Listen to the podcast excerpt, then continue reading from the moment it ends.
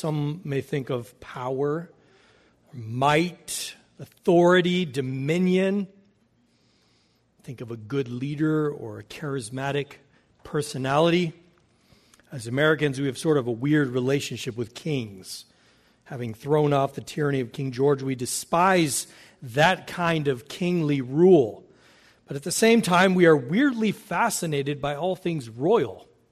The gossip mills and tabloids always have some headlines about the goings on with the royal household the longevity of the queen, a scandal of one of the princes, and on and on. We eat it up. Something about the royal household is fascinating, even though the power the British monarchy wields is, is not what it once was. Today is Palm Sunday, and the day we celebrate the kingship of Jesus Christ. One week before his resurrection on Easter, Jesus strode through the streets in Jerusalem to the loud shouts of Hosanna. Blessed is he who comes in the name of the Lord. His triumphal entry was his declaration to the public that he is a king. But what kind of king is Jesus? The events leading up to Palm Sunday, which culminated in Jesus' crucifixion on Good Friday, led many people in Jerusalem to reject Jesus as king, mainly because he did not fit the model they had created for the kind of king the Christ was supposed to be. To better understand the kind of king Jesus is, we're going to look this morning at Philippians chapter 2, verses 5 through 11. I'm going to read verses 1 through 4 as well, but we're going to concentrate on verses 5 through 11. The Apostle Paul sets out a stunning picture of Christ for our emulation. Dealing, as every pastor must at some point, with contention in the body of Christ, Paul encourages the church in Philippi that the model for our mutual relations is seen most clearly in the kind of king that Jesus is. Jesus was not a proud king who threw his weight around and arrogantly pressed for what was his by right. Instead, Jesus is a humble king who empties himself, taking the form of a servant and willingly submitting to death on the cross. In outlining the character and attributes of Jesus, he answers what kind of king Jesus is providing the ideal and calling the people of God to conform to it. Because Jesus is a humble king, we must conform to him by having humility in our own relationship relationships with one another. So let's turn this morning to Philippians chapter 2. If you have a Bible or it's printed for you in your bulletin or in the Pew Bible in front of you. We'll begin at verse 1. So, if there is any encouragement in Christ, any comfort from love, any participation in the Spirit, any affection and sympathy, complete my joy by being of the same mind having the same love, being in full accord and of one mind. Do nothing from selfish ambition or conceit, but in humility count others more significant than yourselves. Let each of you look not only to his own interests, but also to the interests of others. Have this mind among yourselves, which is yours in Christ Jesus who, though he was in the form of God, did not count equality with God a thing to be grasped, but emptied himself by taking the form of a servant. Being born in the likeness of men and being found in human form, he humbled himself by, being, be, by becoming obedient to the point of death, even death on a cross.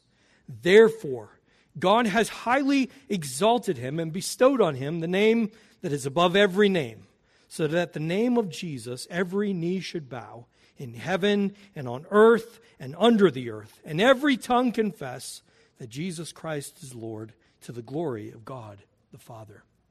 Amen. This is the word of the Lord. Let's pray together.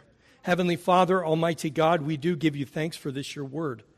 The stunning depths of the humility of Christ, his self emptying his willingness to obey even to the point of death, a death as terrible as the cross. And as we're reminded of his sacrifice, of his humility, may we have the same mindset May we model that kind of humility in our community. So open up this portion of your word and give us ears to hear, we pray. In Christ's name, and amen. This section in Philippians is some of the most staggering poetic images of Christ recorded for us in all of Scripture. There is a depth and mystery here that one sermon could never begin to tease out. Much ink has been spilled over these six verses, but before we even begin to unearth the treasures that are hidden here for us, I want you to notice that Paul's theology is intensely practical. That is, Paul is laying out the theological depths of the incarnation and the suffering of Christ for the very purpose of exhorting the people of God to follow that same pattern. Have this mind among yourselves, which is yours in Christ Jesus. And here, if you were in our Sunday school, we did talk about Bible translations. Here, I think the NIV captures well as in your relationships, have the same mindset as Christ. We say someone is of the same mind when they agree together, when there is unity that brings two people together. They are of the same mind. But as Paul's analogy with Christ proceeds, we see it's not the content of Jesus' thinking so much as the result of his actions that Paul is emphasizing. We ought to be thinking God's thoughts after him, conforming our thoughts to his. But what Paul has in mind is a development of the same characteristics in the church at Philippi that Jesus demonstrates as the God man. The exalted poetic imagery of what some have seen as an early hymn follows the trajectory of Christ's pre existence to his incarnation, his suffering unto death, which led to his exaltation and his ascension to the Father. So we see every movement in this little few verses. The structure of verses 6 through 11 breaks neatly into two parts. Verses 6 through 8, they form what the Catechism calls the estate of humiliation.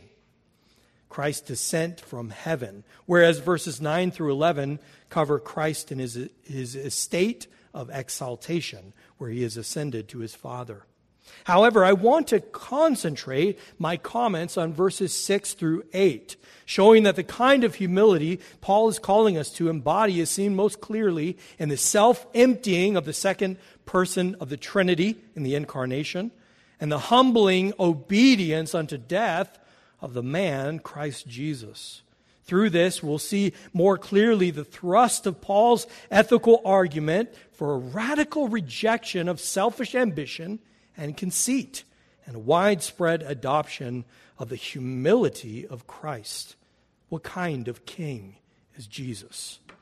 Jesus is, as God, emptied himself. Notice with me in verses 6 and 7 who though he was in the form of God, did not count equality with God a thing to be grasped, but emptied himself by taking the form of a servant, being born in the likeness of men. Paul is describing the pre existent Jesus who was in the form of God, but willingly set that aside to come and take on the limitations of the form of a slave, a man. Paul is showing two mindsets metaphorically so as to see the depths of Christ's humility. He was in the form of God, is parallel to equality with God. Do you see that in the text? Paul's reflecting on the exalted nature of Jesus prior to his coming and taking on flesh, being born of the Virgin Mary. Prior to that, Jesus existed as the exalted second person of the Trinity, equal with God. And because of that high, exalted status, Jesus emptied himself, coming to earth and taking the form of a man. But he, he did not grasp at that quality of exaltation as the second person of the Trinity, meaning something that he would not take advantage of. He did not use his exalted state to his own advantage, he was willing to set it aside. Think about the context that Paul is writing in. The Greco Roman pantheon of gods were all willing to take advantage of their stations as gods, using their power in capricious and selfish ways. Mankind was there for them to take advantage of, and worship was merely appeasing the gods to not unnecessarily offend them. Think of even just the movies you've seen. The gods are vengeful, they care little for men, save what they can get from them. They use their positions of exaltation for their own advantage, they grasp at that power. Mankind is merely there for them. And that same mindset characterized the Greco Roman world. For you become what you worship. You become what you worship. And if the kind of gods that you worship are self focused, are there grasping for power and authority, then what do you think you will be in your politics, in your home, and even in the church? Politics was in the, in the Greco Roman world grasping at power, seeking to hold it as long as possible. It was throwing your weight around to get what you wanted, it was using your station to your advantage. But in contrast to that, Jesus, who had all the rights and privileges of God because he is God, did not use those to his selfish advantage.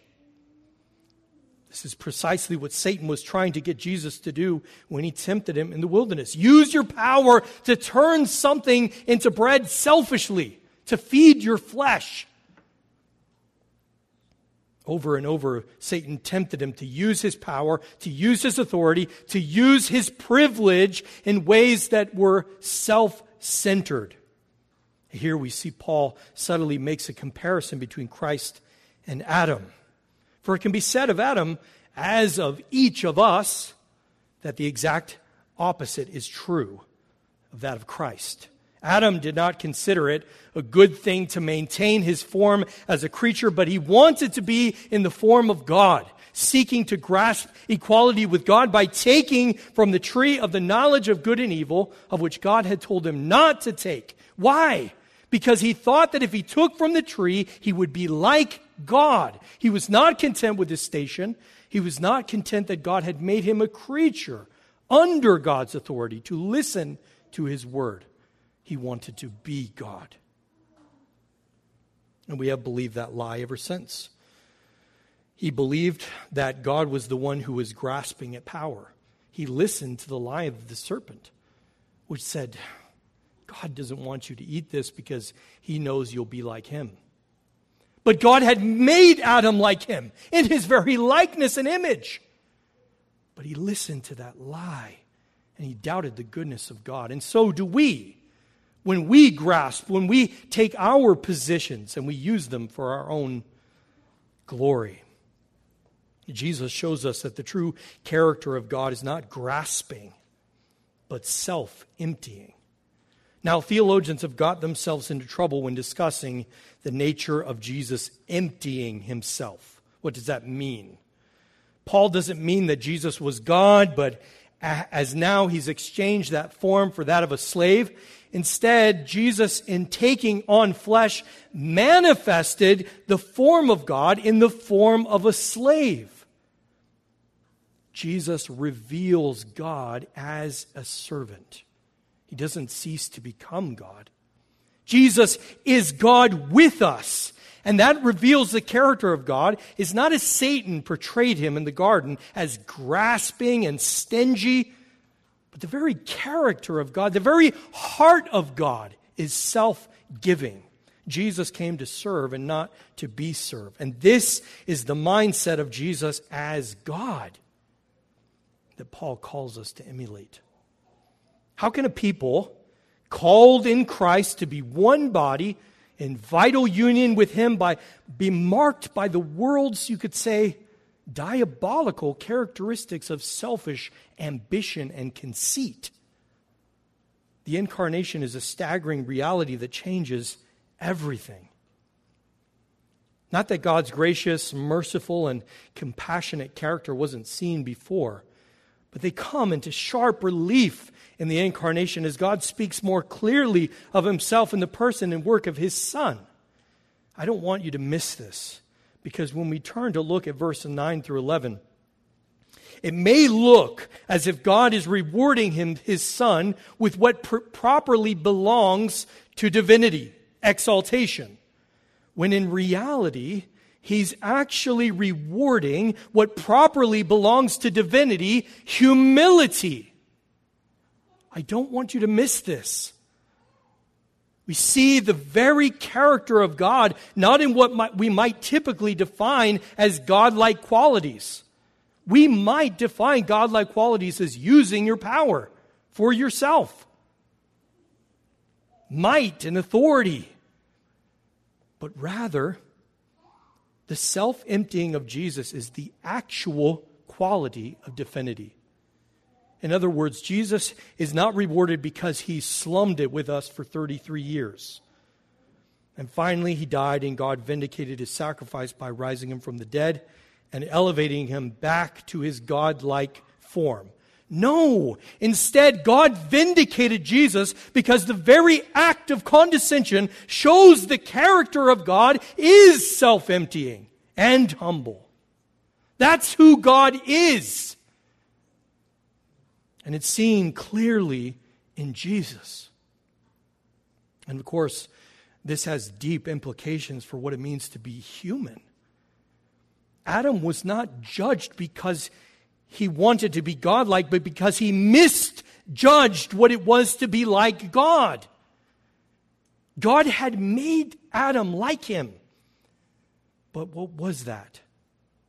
It wasn't self aggrandizing. It wasn't for showboating. It wasn't so that he can throw his weight around. It wasn't so that he could use his power for his own good. But for Adam to be like God, it would be humble he would be giving of himself.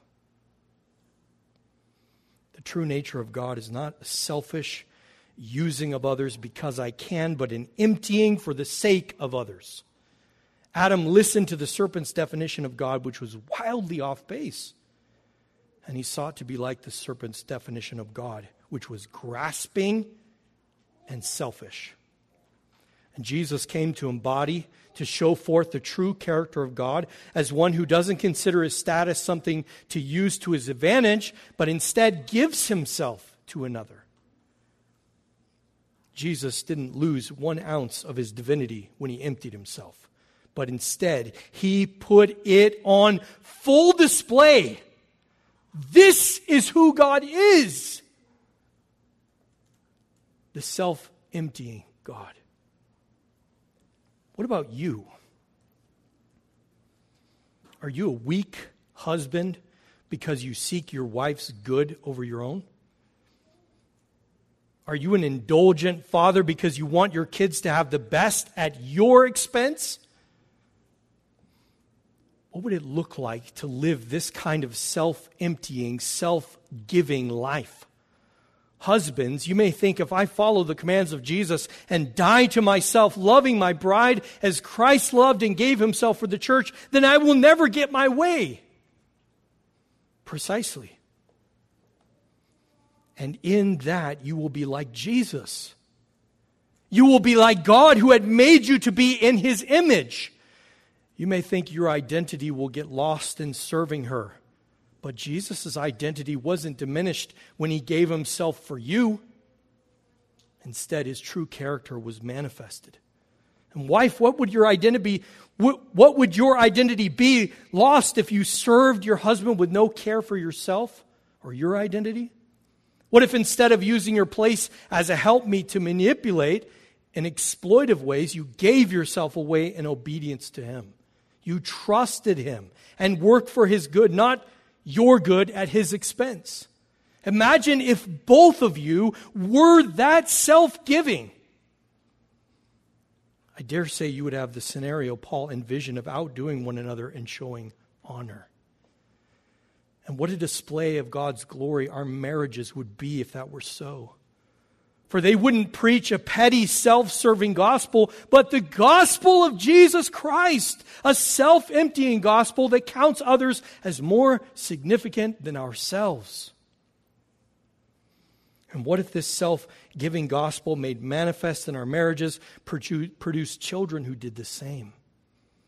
And if it bore fruit in marriage, why not in the broader societies? We come together as a church. Paul's whole point then we would be a society whose unity shows forth the beauty and diversity of the Trinity.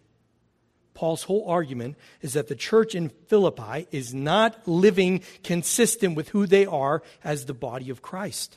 As long as selfish ambition and conceit are the dominant operating procedures, the church does not rem- resemble God, but resembles the world. We crave and imagine being a king, Jesus being a king who will give us power, authority, and dominion. And while we may say to ourselves, I would never be in the crowd who yelled, Crucify him! Crucify him! Sadly, the same crowd only days earlier yelled, Hosanna! Blessed is he who came, comes in the name of the Lord. We need to be constantly on guard against our redefinitions of what kind of Jesus, what kind of king Jesus is, what kind of God Jesus embodies. Because Jesus is a, a humble king. We must conform to him by having humility in our relationships with one another. But Jesus if it's audacious that God would empty himself and take on the form of a man, it is equally humiliating that the man Christ Jesus would willingly submit to death on a cross. But that is exactly what God did. Even by becoming human, a stretch to begin with. God humbled himself even further by becoming obedient to the point of death. Bad enough but death on a cross? We don't have the same image of a cross that the Romans and the Greco Roman world had. It would not have hung on their neck. It was a brutal instrument for torture. It was the worst of deaths that was not allowed for anyone who was a Roman citizen. It was for slaves and foreigners, the worst in society. It was a cruel and difficult death. God was willing to go where we fear to go, where for us there is no coming back, namely death. Would you give your life for someone else? We might like to think we would. But I wonder when push comes to shove, would I have the courage? Especially when the rest of my life says otherwise, right? When most of my life is spent for myself. Why, in that crucial moment, would I give up my everything that I've preserved? Why would I give up my life? For what else is selfish ambition and conceit if not an unwillingness to die?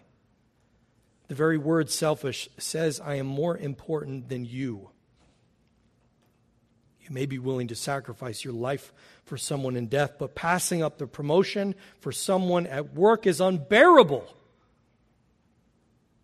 Is it really dying to yourself when instead of cultivating intimacy with your wife by meeting her needs, you retreat into pornography? Or, wife, are you really willing to die to yourself when you seem to have a headache every time he tries to cultivate intimacy? You see, husband and wife have both cultivated creative ways not to die to ourselves. But we've disguised them as dying. We're masters at convincing ourselves that our selfishness is actually dying. But this is the only because we have come to define suffering as antithetical to the life God wants for us. Suffering is something to be avoided at all costs, even at the cost of loving our neighbor. Because in reality, your neighbor might expect something of you that may cause you to suffer. What then Here, the vision of the Christian life clashes violently with the vision of the American dream, whose gospel is, is not to suffer, no matter the cost. Why do I rail against the American dream? Is it because I'm a liberal and I'm embarrassed? No. It's because the American dream, as consumerism, as individualism, is antithetical to the gospel.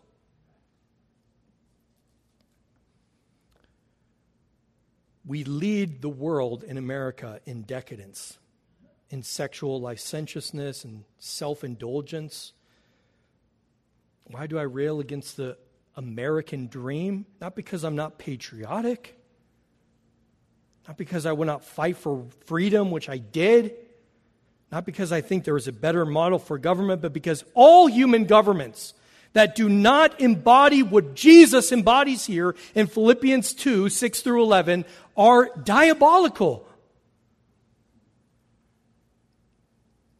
Self emptying and humility are to be the backbone of the society of the church. But sadly, the church has not tried to conform to Christ, but has adopted the ideals of the state or business. It's competition and it's consumerism. As the church follows these models, they're constantly changing the message tailoring it to an environment to cater to the needs of our narcissistic culture that prizes individual autonomy over humility. The culture around you has done a great job of catechizing you so that very subtly, almost unwittingly, you begin to adopt its values. Instead of cultivating the virtue of humility, you've been conditioned to look out for number one, to get yours no matter the cost. Individualism and consumer driven capitalism have come together, producing communities driven more by competition than a mutual looking out for one another, making Paul's point hard for us to digest. But it also makes the central message of this letter so vital for our Reformation. What kind of king is Jesus?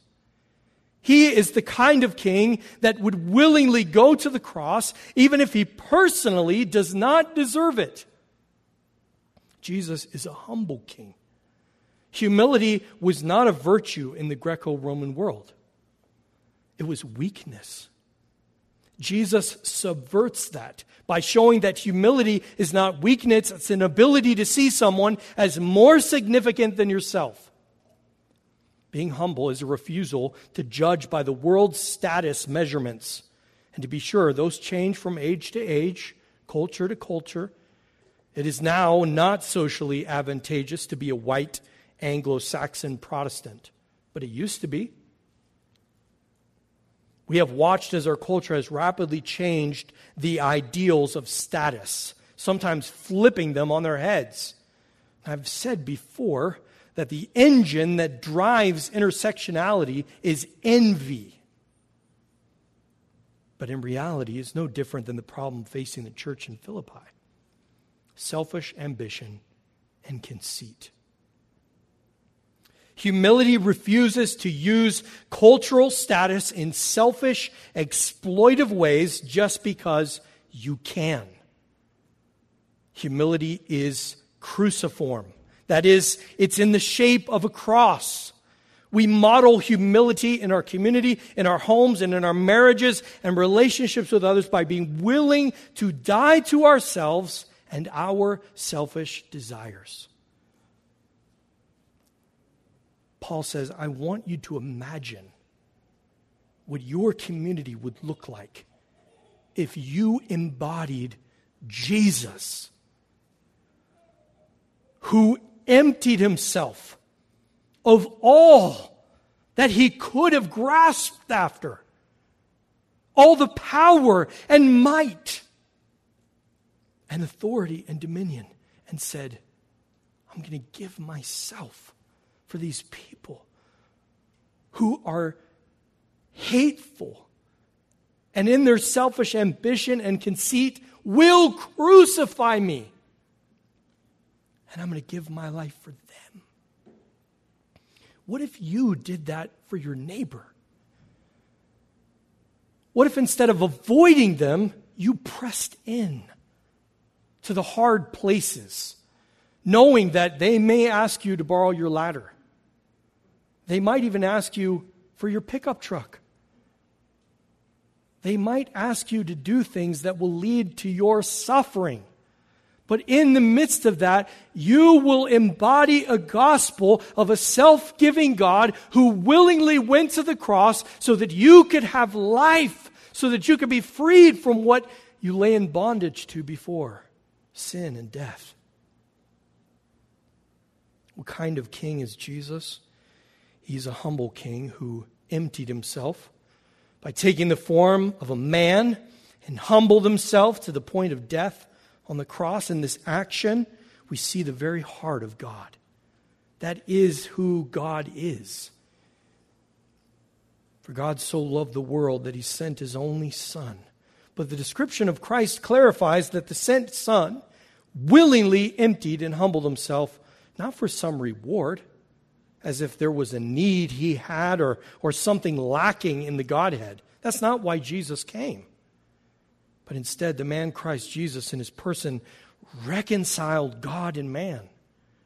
Reconciling God and man and bringing man into the fullness of that union and communion with the Trinity.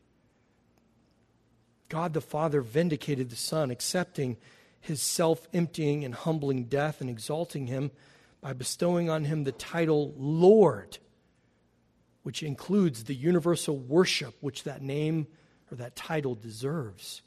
Here, Paul in verse 11 and uh, 10 and 11 is quoting from Isaiah 45 23. Isaiah says, and this is God speaking, by myself I have sworn, from my mouth has gone out in righteousness a word that shall not return. To me every knee shall bow, every tongue shall swear allegiance. The me spoken of in Isaiah is Yahweh. God. So the Father's vindication of Jesus is not a promotion to a place that he didn't have before, but it is a revelation to the world of Jesus' equality with the Father as Lord. Jesus is Lord is the fundamental confession that we all make, meaning also that Caesar is not Lord. Jesus is Lord. This exaltation is also a revelation of the character of God as a condescending, self giving love. Love that, as Paul says in 1 Corinthians 13, is patient and kind. Love that does not envy or boast and is not arrogant or rude. Love that does not insist on its own way, is not irritable or resentful. It does not rejoice at wrongdoings, but rejoices with the truth. A love that bears all things, believes all things, hopes all things, endures all things. A love that never ends. And that love is the self giving, emptying, humbling to the point of death on the cross, Jesus. That is that love that Jesus perfectly manifested when he came in humility to be your king. Paul's argument for community life built on love is patterned on Christ himself. It is therefore an argument of how much more if Jesus, the second person of the Trinity, God in the flesh, was humble and poured himself out for the good of others, how much more you? Who are already in the form of a servant and have never occupied such an exalted state, how much more should you count those in Christ as more significant than yourselves? Paul is calling them to cultivate the same mindset, the same way of being as they have seen and experienced from Christ. Do you see why the petty sins that disrupt our unity are absurd? When you compare them with the immensity of Christ's sacrifice, how can you not forgive your brother or sister? Or even worse, how could you treat somebody that way?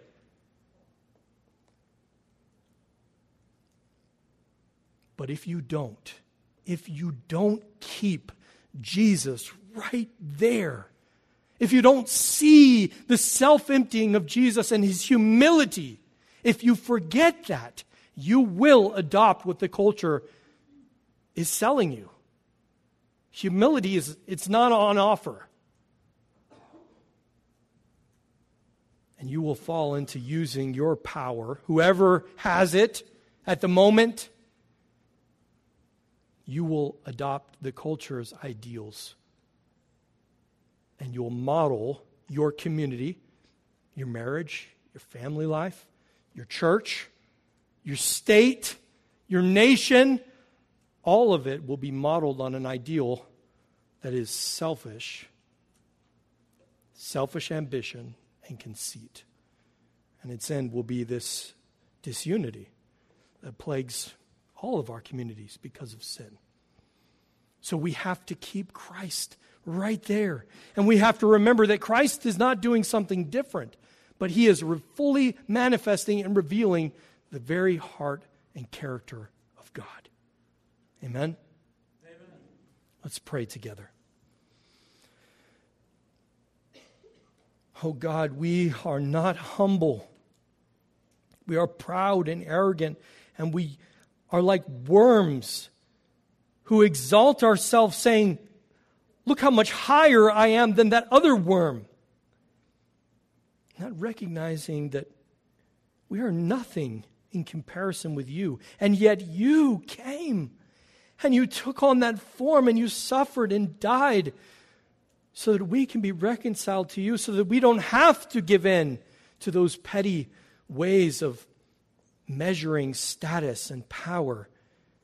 That we can give of ourselves, even if it means giving of ourselves to the point of death, because we know, we know that we will share also in your exaltation. That just as Christ was raised from the dead, we too will be raised to newness of life. Let us model that in our communities as we live as husbands and wives, as brothers and sisters in Christ. May we shine as a light in the midst of this world that is so confused. And may the gospel so be evident in all of us that they see the very heart, the very character of God in the humble King Jesus our Lord. Amen. Amen. Saints, let's